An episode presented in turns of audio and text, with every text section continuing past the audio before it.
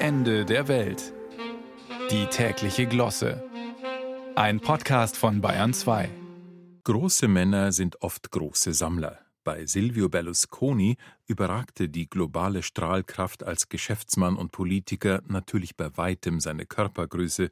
Daher konnte er ungefragt zugeben, wenn ich morgens in den Spiegel schaue, halte ich sehr viel von mir und wer wie er über die nötigen finanziellen Ressourcen verfügte, konnte sich auf diversen Feldern Kollektionen anlegen, so sammelte er, teils gezielt, teils absolut wahllos, Medienunternehmen, Fußballvereine, reifere oder blutjunge Frauen, damit verbundene handfeste Skandale und immer wieder in erstaunlichem Umfang Wählerstimmen.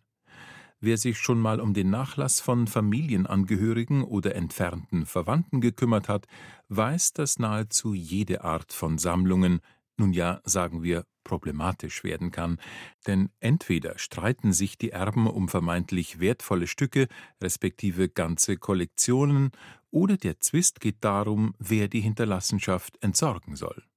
Letzteres bereitet momentan den Erben des Ex-Kavaliere Kopfzerbrechen, Genauer gesagt ist es die umfangreiche Kunstsammlung des Silvio Berlusconi. Mit der Leidenschaft und Hingabe des Amateurs hatte der Gemälde, Skulpturen und Büsten gehortet, die er wegen seiner Schlaflosigkeit in unzähligen nächtlichen Teleshopping-Sessions erworben haben soll.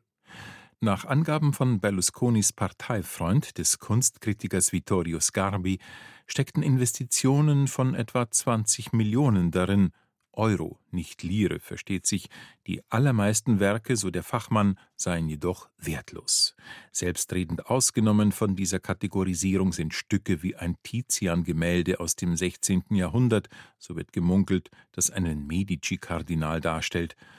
Doch was ist das gegenüber knapp 25.000 Objekten, die in der Mehrzahl nackte Frauenkörper abbilden oder überlebensgroße Statuen von Silvio Berlusconi sind?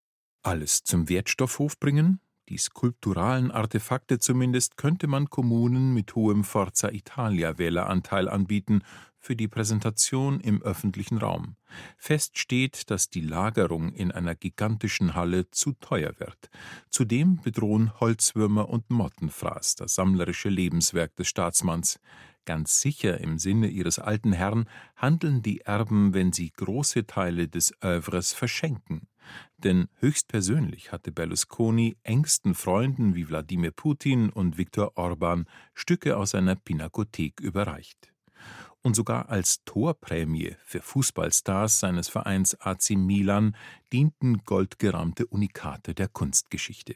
Verbürgt ist jedenfalls die helle Begeisterung des erfolgreichen Schützen Roberto Donadoni über eine taggleiche Kurierlieferung, abgedruckt im Fachblatt Gazzetta dello Sport. Ich war verblüfft, Berlusconi hatte Wort gehalten.